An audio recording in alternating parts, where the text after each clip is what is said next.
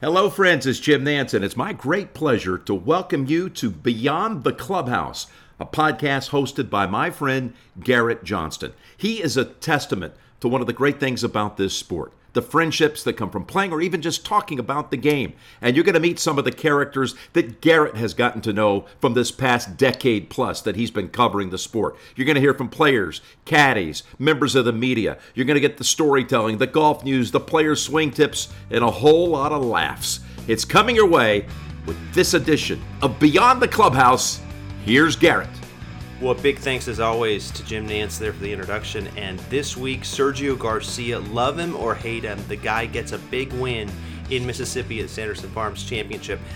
I think for him, I think it's a good thing for the game of golf when Sergio is playing well. He's so emotional, and yes, that can get negative, and you can see the spitting in the cup, but he gets pretty pumped up, and I think that you see a very animated player out there. Not yes, there's a lot of personalities right now in the PGA Tour, but there's not as many people who are as animated as Sergio is, especially when he wins. You see him kiss the camera, blow, blow kisses to the camera there. Um, I, I was impressed with his win, and of course, Mark Carnevale from PGA Tour Radio is my guest this week, and he was walking every single shot, every single hole, calling the shots on PGA Tour Radio and of course, he's been in the business for 20 plus years covering golf. So we're going to get into Mark's career. Listen, we hear him on the radio all the time. We hear him on PGA Tour Live. It's interesting to get to know what makes him tick, like why he loves the game so much. Of course, he played for for many years on the PGA Tour and on the, what is now the Corn Ferry Tour, and I just think it's always helpful to get to know these voices that we hear and understand what they appreciate so much about the game. And we see that obviously he calls the Masters a lot of these years on Westwood One. So we get into what it's like walking the grounds at Augusta, what it feels like to be at the Masters. And of course, he lives close to TPC Sawgrass. We all love that course, the Island Green. We get into that as well. So I think you're going to enjoy this one. And again, Mark Carnevale from PGA Tour Radio. I am pleased to be joined by my next guest, Mark Carnevale. You've heard him all over PGA Tour radio for many years. He's been in golf broadcasting for 20 years, goes back to his time with Golf Channel, ESPN. You also hear him on PGA Tour Live. Mark Carnevale. Mark, how's it going today? Doing great, Garrett. Glad to join you. And uh, yeah, it's it's all a good thing that golf is. We were able to get back with golf, and uh, through all this pandemic and the uh, the COVID uh, 19 and everything and golf. Was very fortunate to get back with it. So I'm happy to be back broadcasting and uh, happy to be with you. Great stuff. Well, one of the things about my podcast is, as you know, beyond the clubhouse, it's so much about the friendships that all of us make, lasting relationships with people in different countries. I know you go to Ireland, you go to many different countries throughout the year. But what is that like for you? I know you were a pro for a few years on on a couple different tours. You won on the PGA Tour. You were Rookie of the Year in '92. But what what has it been like befriending so many people uh, from this game? Well, it's truly really what it's all about, Garrett. I mean, I when I decided I was going to play golf for a living, it was never really for the money. I mean, that's you know easy to say. Obviously, I didn't turn the money down when I won money but it, that wasn't why. I had a passion for golf, and uh, really, you know, a passion for life. And one of the things that I I learned early on, I was kind of an old soul in the sense of uh, I was the youngest of my parents' uh, five children. I kind of was always around older people uh, growing up, and what I learned from them that uh, you know life is like there are many paths, many many roads traveled in life, and the one thing that's important are the friendships uh, some last, some don't. But uh, creating those friendships, sort of nurturing those friendships, uh, being able to, you know, meet someone 20 years ago and then run into them again, uh, even though you may not constantly contact them. But it really is what makes life enjoyable. Uh, really, I mean, and and they enhance what you do for a living. they enhance not only the playing part of it, but the broadcasting part of it uh, and, and, friendships are very important important for me uh, because uh, you know I, have been very. It, it, was interesting when I was a younger younger man. My mom said, you know, you're really fortunate. If you can have five really good friends, you can count them on one hand. You're pretty lucky. I, I sometimes need my feet to count my really good friends. I mean, people that you really uh, can call and, and if you need help with something or or whatever. And it's been fortunate. I mean, that's one thing I I sort of prided myself in in how you treat people that you meet. Uh, I, I, think that uh, obviously we all have different uh, sort of you know we, we've all been raised differently. We've all had different experiences throughout our lives. But I've always believed that you know you owe you at least you owe someone the opportunity uh, to sort of create a friendship, and, and, sometimes they work and sometimes they don't. But uh, it's really what makes the world go round. I mean, it, it really does. Certainly in my world, uh, that's that's a huge part of it. Yes. Well, you've got 16 years experience calling golf on the radio, PGA Tour radio, 20 years when you look at your time at ESPN and Golf Channel. Are, are there some colleagues that come to mind, or are you thinking former players um, of yours that, that really come up when it comes to friendships in golf? Wow. Um, you know, there's just kind of been there have been some that have that have overlapped. Uh, obviously, I've worked a lot with Billy Kratzert, and I knew Billy when I played. Um, you know, Jim Gallagher, who actually was out there working for Golf Channel last week in Mississippi while I was working for radio. I knew Jim both playing and, and broadcasting. Uh, you know, there have been a few that have in broadcasting. Uh, obviously, you know, my good friend and, and and most all of them. I mean, most all the people that I work with. Uh, you know, I, I, try to create a friendship. I mean, a lot of them because I've been doing this so long, a lot look to me for answers. Well, I don't, I don't have any answers. I mean, I just know that, uh, you know, you you put in the work, you put in the effort. Uh, uh, you know, you you you understand what your role is. Uh, uh, but yeah, I don't know. I mean, it, it's it's I don't have any specific that I that I you know, may, I, you know, obviously I didn't know Fred Albers before I started doing this. Obviously, you know, as you mentioned, the, you know, some of the producers that I've met along the way, not only with my radio show, but certainly through through radio on PGA Tour Live. Uh, it, it's wow. I mean, it might take me a long time to go through all that, Garrett. I mean, it, as I said, I've been pretty fortunate, and uh, as as my early on, you know, to be able to play golf for a living, to be able to play a game for a living, uh, I, I, was really fortunate. Again, it was not about the money. It was just it was about the competition, the excitement, how I believed I was an entertainer, and you know if I if I could get one person to walk away from a round of golf that I played and say that he gets it. I mean, he understands that it's not just about him, but it's, it's there's a bigger picture to it. But not only have I been able to play golf for a living, I now get to talk about the game that I love for a living. So I, I, I know I don't know many people are as that as fortunate as that to be able to do that. Uh, so I, as I said, I feel pretty fortunate uh, through my you know now 60 years on this earth uh, to be able to have been uh, involved in, with two things that I love you know very dearly. Well, growing up in Williamsburg, Virginia, I know you're an East Coaster. You went to, to Madison, uh, uh James Madison. We're going to get into that in a minute, but I wanted to go to, to Williamsburg for a minute. I know there was a PGA Tour event there. I think it was the Michelob, if I'm yeah. not mistaken, for many yeah. years. So, did that overlap with your passion and desire to get into golf as your career? Well, it was interesting. Uh, when I graduated from college in 1982, I, I didn't go to college to play professional golf. Uh, I was going to go into the finance business and the, the uh, um, you know, the financial business. Uh, I actually had a job with Merrill Lynch uh, in Washington D.C. that I literally worked for one day uh, and left. But that's a, that's a whole other story there. But uh, no, so I qualified right after I graduated as an amateur. I qualified, which back then it was the Anheuser-Busch Golf Classic. Eventually became the Michelob Championship. Orion Burkhart was the tournament director. I had known real well, and I actually qualified for that event three or four times. I'd gotten some exemptions. Uh, absolutely, that that sort of helped me believe in myself that this is something I could do. And when I was hired by Merrill Lynch, uh, it was kind of an interesting, it was an apprenticeship type uh, job where I would be learning all the different parts of the brokerage business, but they weren't paying very much. And, you know, kind of, that's when I kind of felt like, you know, I, I need to pursue what I love in life. And, and golf was it. And uh, so I turned kind of, I, I, worked one day and I just said, no, this is not for me as I said, it's a much longer story. It's actually a really good story.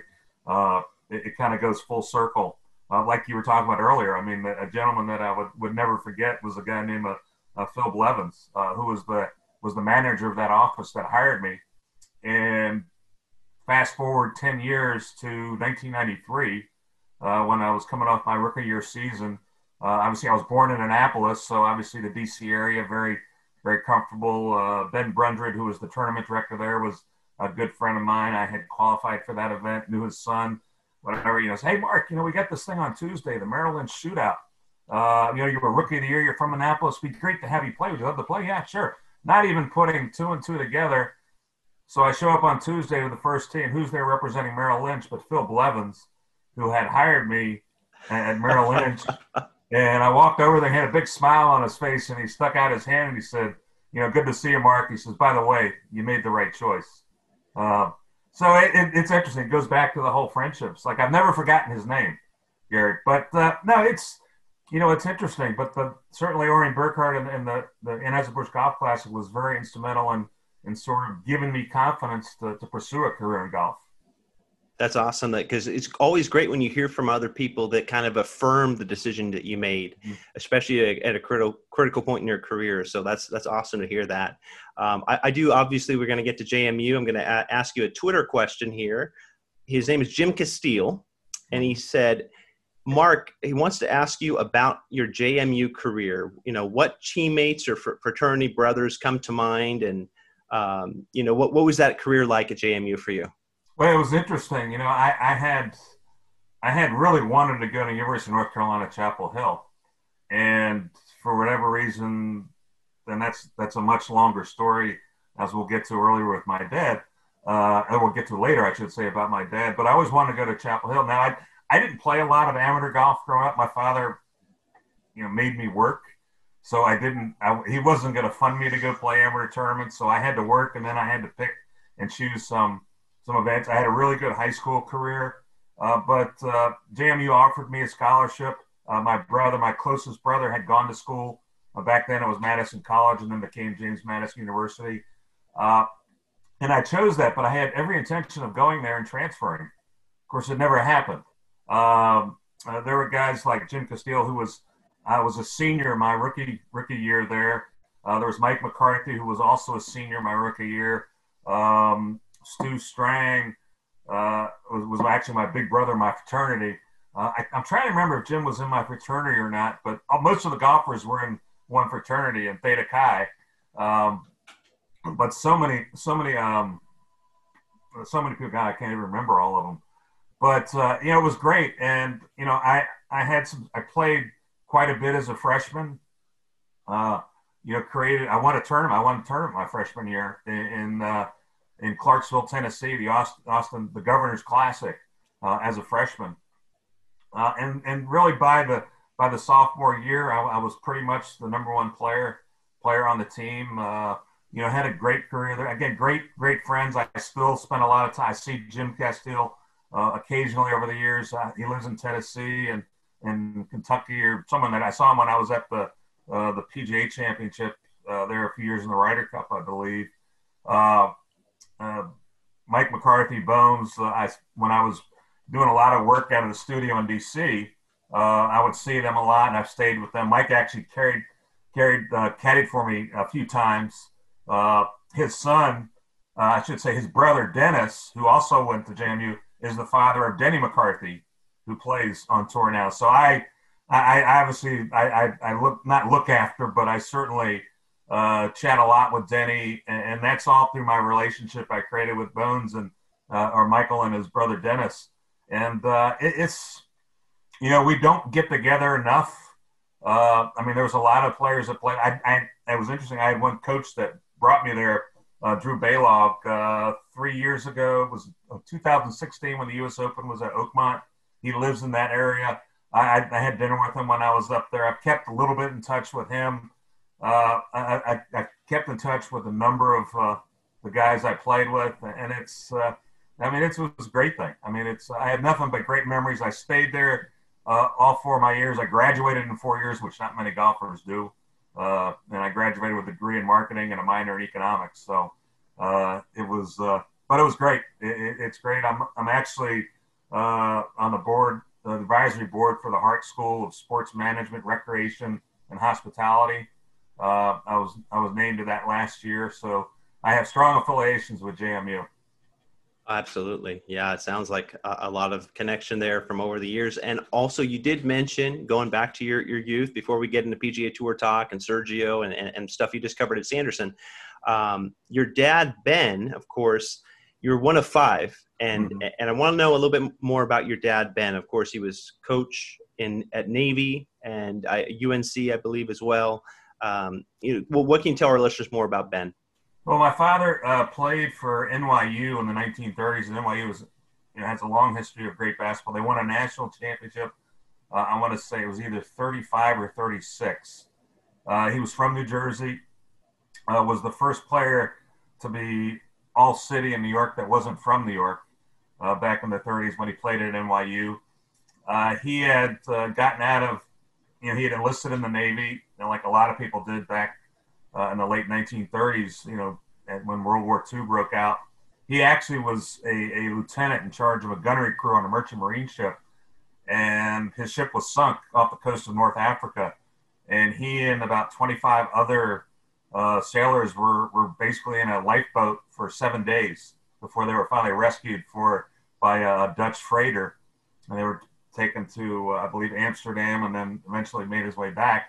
Uh, he had been down in Panama uh, working for the admiral down there, and then uh, he was a teacher. So they brought him back in, in early days. A lot of the universities taught like the pilots and, and the and the and the uh, not the enlisted, but the uh, I can't think of you know like the the officers.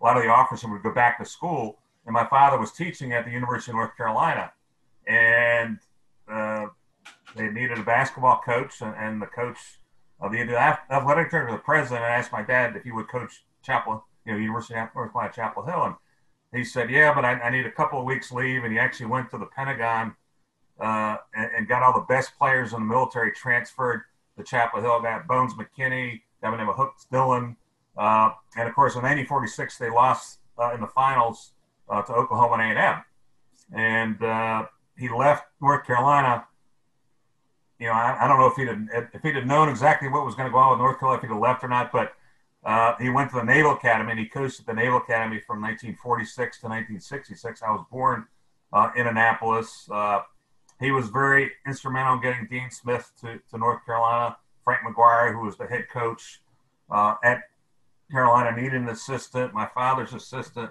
um, uh, Bob Spear, had gone to the Air Force Academy, which they had just opened up uh, Dean was an assistant at the Air Force Academy, so you know how the coaches call one another. Uh, Bob says, "Yeah, I got this guy I'd like to come to the East Coast, with Dean Smith." So Frank McGuire basically hired Dean Smith on my father's recommendation, and of course, the rest is history there.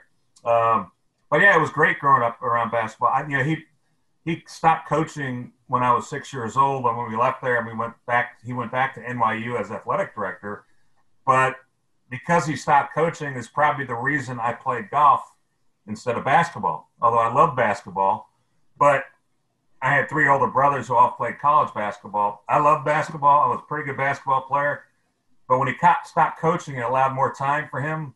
And he he was a really good golfer. He was probably two or three handicap. So he kind of introduced the game to me, and it, it created a friendship that I had with him that I didn't that my brothers didn't have with him because they were playing basketball and he was always so critical of them. Not that he wasn't critical in golf, but uh, it just created a, a, great friendship that he and I had, and uh, you know, so it was it was very fortunate to be around that. I was around a, a lot of the best players, best coaches, best athletes because of my father's success. Uh, he was inducted into the uh, Basketball Hall of Fame in 1969. Um, you know, I actually wear his ring. Uh, his Hall of Fame ring. Um, so I just, I've been, I was very fortunate to be around uh, you know, two two very loving parents, and my father and my mother, and and was introduced to so many things because of my father's success. But he he's without question probably the most humble man uh, I've ever met. He he along with obviously my father's my biggest hero. My other my other hero is Arnold Palmer, and and and you know he always reminded Arnold always reminded me of my dad, just the way he approached everything. And uh, so I've been I was very fortunate, uh, extremely fortunate, Garrett. Yes, indeed. Sounds sounds like some some good mentors there you had uh, between your dad Ben and of course Arnold Palmer. Thanks to Ward Clayton for that question. And now I want to get into Sanderson Farms. Of course, just wrapped up a couple days ago, and you were out there every step of the way with Sergio on that Sunday. The shot he hit that set up Eagle was unbelievable. That's shot making Sergio mm. for you. Under pressure, though, I mean, this guy delivered under pressure. Gets his first win on the PGA Tour since, of course, the Masters. He had won Europe a couple times. What did you take away from that day for Sergio? Because he's such a character for the game, you know. You know, it's interesting. I've always thought that Sergio kind of has been mislabeled uh, his whole career. Uh, obviously, there have been some instances where you know, with the regripping and the fans in New York, a, a number of different things that have happened uh, where he may or may not have been right or wrong with how he addressed it or how other people addressed it. I don't know. But I will tell you this I've, I've known him for, you know, some 20 years uh, since he first got on the PGA Tour. I, I've known him real well, but I've interviewed him a lot and, and, and certainly saw. And I can tell you that there may not be a, a nicer guy, one of the nicer guys out there. Um, you know, we all have, as players, there's all instances where maybe you ask the question at the wrong time, you know, uh, and it just it comes across the wrong way. Not necessarily just maybe it's been an interview, maybe the people watching the interview or whatever. Uh, but I've always felt like he was kind of mislabeled. I think he was he's always been very accommodating. But I was extremely impressed, and one of the things I was most impressed about was just that he he did everything the same every time. And obviously, there was a lot spoken about how he was closing his eyes when he was putting. Uh, but if you watched him on every putt, it was the same amount of time prior to drawing the putter back. He did the exact same thing every time. And the important thing in golf is no matter what you do, is that you're consistent. And it, and it doesn't change. It's it's all about setup and preparation and I was just impressed with his demeanor And on the golf course. He never looked like he was uh, flustered at all or like he was allowing any situation to upset him. Uh, he kind of dealt with everything uh, on a very even keel. Uh, I even mentioned after after it was all over with, his caddy Michael Kerr was uh, was over on the side, and I said, "Michael, great job." I said, "Impressive." I mean, he just seemed to be in focus the whole time, and and, and Michael just kind of took his hand and just went, "Yeah, he was like this." Uh, which I is extremely important for golf, as you know, Garrett.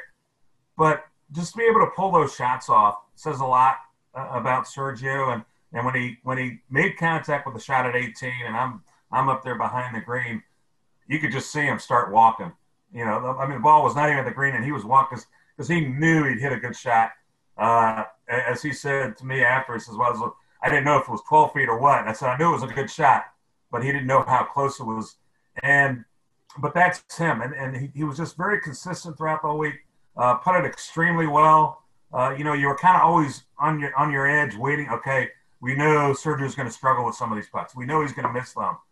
He just never did. I mean, he missed one short putt at number six that I saw on Sunday, and that was it. Everything else was just good speed, good everything, good reads, and uh, you know, congratulations. And It was a obviously a great year for him because he and Angela had their second child, Enzo in March. But on the other hand, uh, his father had lost two brothers due to COVID uh, over over the summer, and so it was you know there's a lot of meaning behind the win, and you could see uh, he was very emotional about it, and and that's Sergio, and that's you can never you can never take emotion out of anything if you're if that's who your character and that's who that's who you, you know your your mo is. Uh, you you need to be who you are um, and, and Sergio has always been that way. And obviously, that was a very emotional win for him. Yes. Well, he always likes to say, "True to myself." I, I, I, need to be true to myself, and that's that's exactly yeah. to, to, your point about the, the way he views things, right?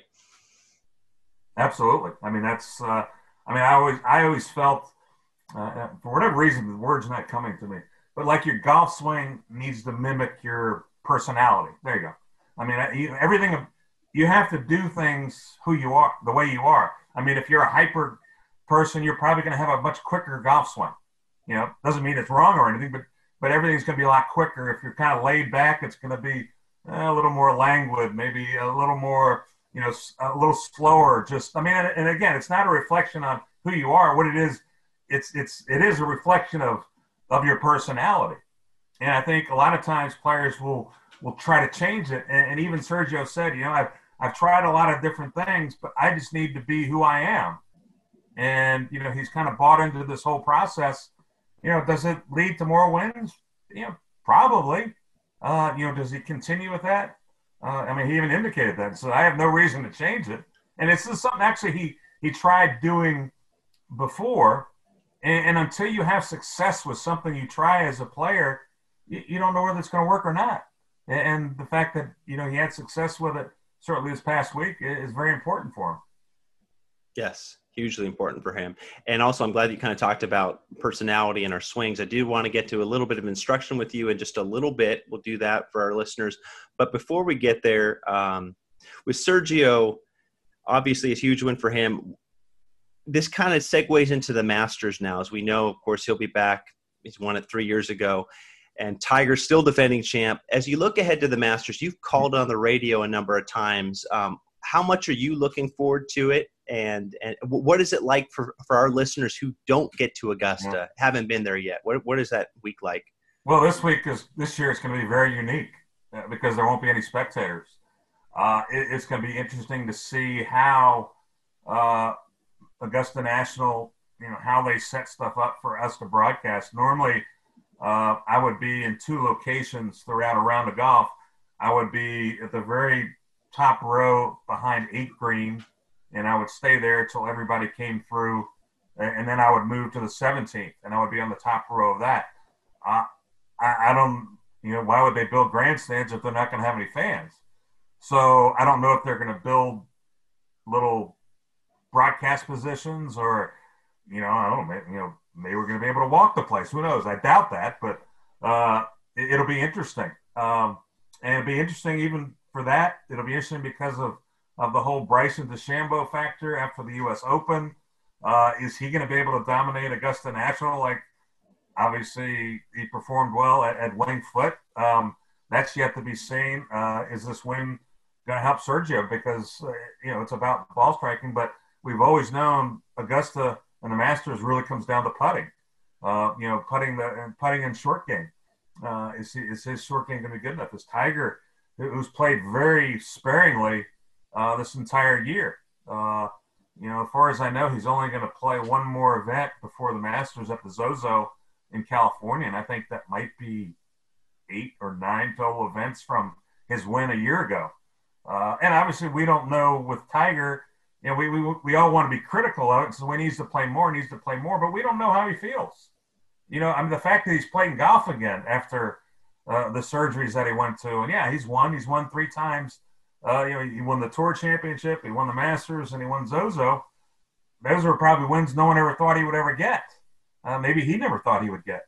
Uh, so he has to prepare differently. So is Tiger a favorite? You would have to think so. Is he the favorite? Probably not. You know, what's going to happen with Dustin Johnson? I mean, as the way he dominated, uh, you know, the, the, the playoffs and, and, and won the FedEx Cup. Uh, you know, they've always talked about, I mean, Augusta would be perfect for Dustin Johnson he's never played real well there. I mean, he's, he's had some decent finishes, but he's really never contended uh, to win there.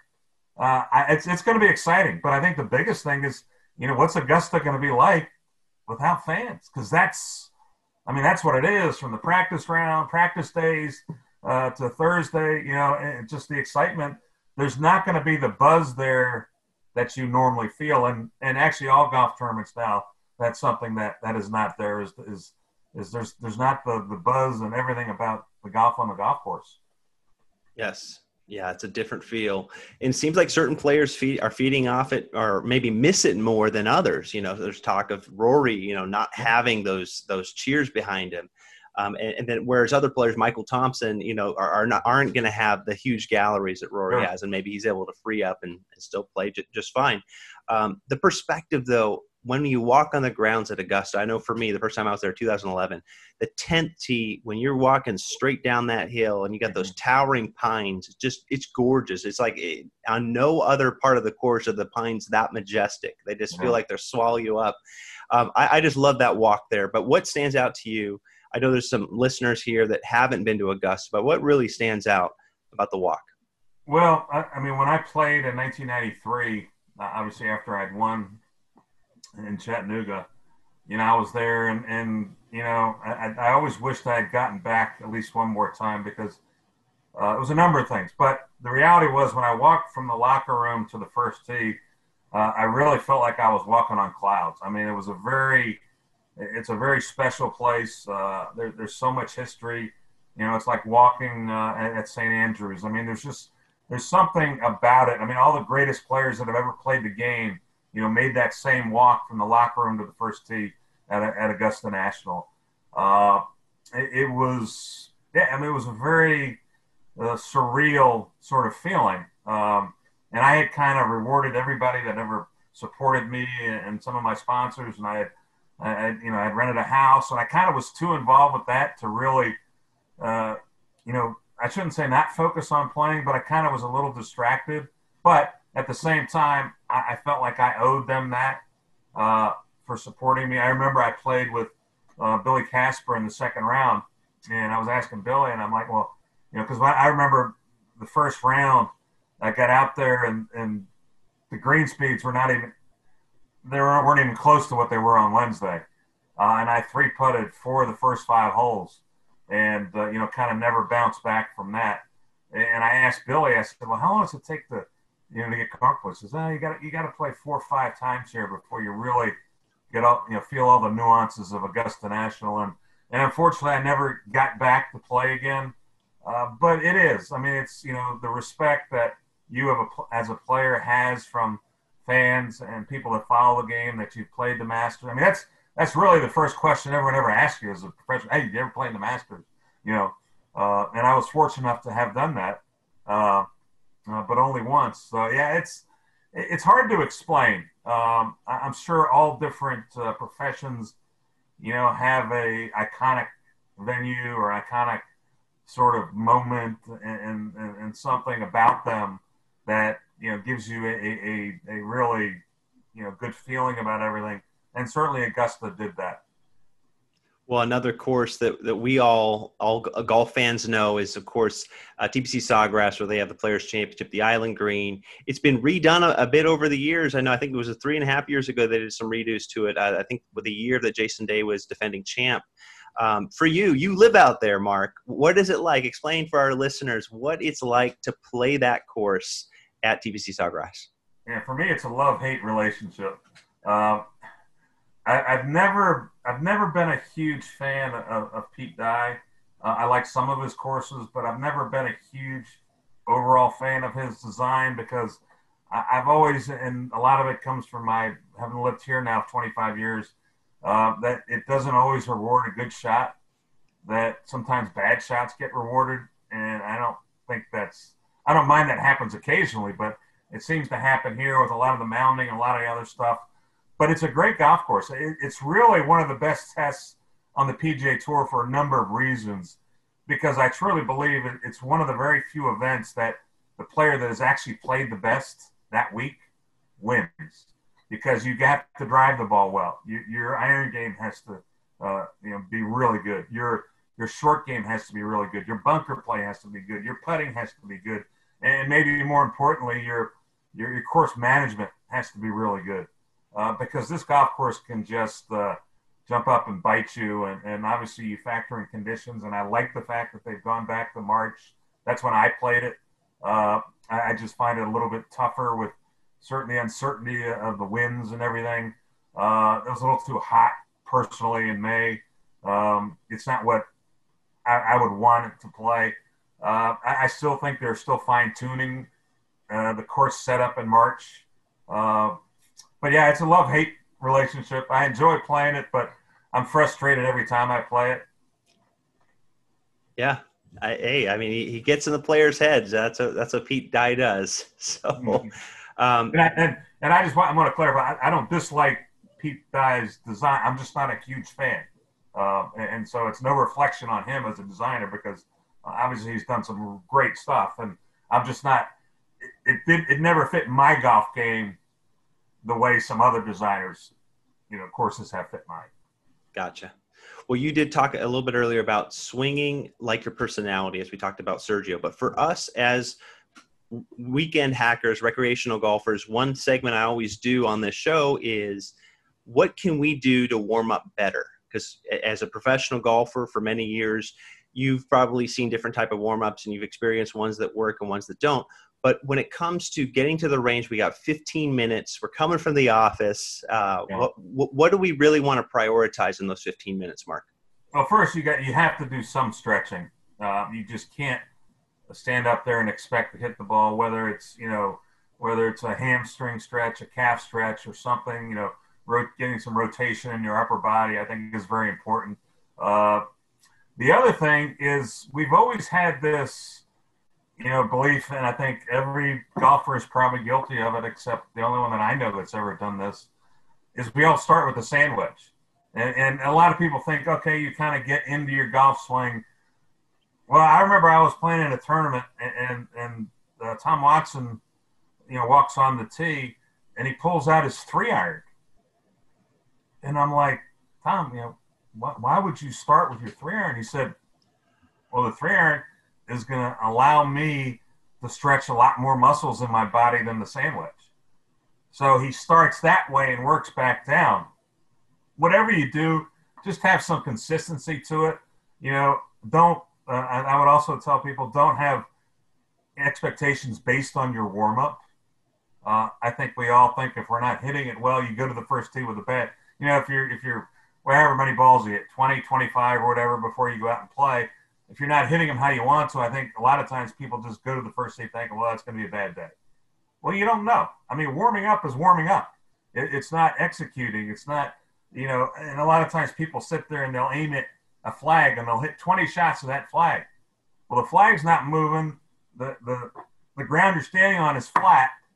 So if you're gonna if you're gonna practice shots, you know, practice, you know, kind of punch shots, practice working the ball right to left, left to right to different distances instead of hitting to the same shot. I mean, everybody goes to the range and they pull out driver and boom, boom, boom, boom. What good does that do? You're never going to play a fairway that's that that's wide, that's as wide as the driving range. You know, you have to narrow your target. So I, I would I would say, excuse me, other than stretching and you know, pick some narrower targets that you're trying to hit at. But again, don't necessarily base how you're going to feel about your round on the on the 20 to 30 balls you hit before you go play. Hmm. Speaking of narrowing our targets, when it comes to chipping, and of course, we're going to miss a ton of greens when we get out there because we don't play as much as we should. But what can we do to find consequence or, or, or some kind of definition with, with our chipping? Well, again, it's consistency. It's setup. Uh, it's motion. You know, it's you know, is it a, your rhythm in, in the in the pitch? You know, I think a lot of times amateurs they, they get in such a hurry to help the golf ball. You know, let the club head do the work. You know, again, make sure you know when you practice. And that's the other thing. You got to practice the short game. You, you know, you, you, can't expect to go out on a golf course after just hitting you know a bunch of, of full shots. Uh, whether it's you know whatever you know whether you take a, a day during your week if you can go out and practice, just spend one day practicing the short game so that you establish a setup, establish a rhythm for it, and like anything, it's about consistency. You know, uh, it just you know try different shots. Um, everybody everybody wants to go to the lob wedge because they see every tour player, you know, bring out the lob wedge. I mean, you've got 14 clubs in your bag. You know, experiment with some other clubs. Try to hit different shots. Um, and and but you got to practice. I mean, that's the biggest thing is you got to put some time in with it. And I know a lot of people don't have that time but but maybe instead of playing golf one day on the weekend, you, you spend the day just on your short game or something. But you got to develop consistency, and, again, you can't be in a rush. So the rhythm has to be there, the timing has to be there. But the only way to establish that is by actually doing it. Yes, and so if we're able to do it, maybe add it to our schedule a little bit. Sure. We get into putting, and let's in our pre-round routine, we're on the putting green.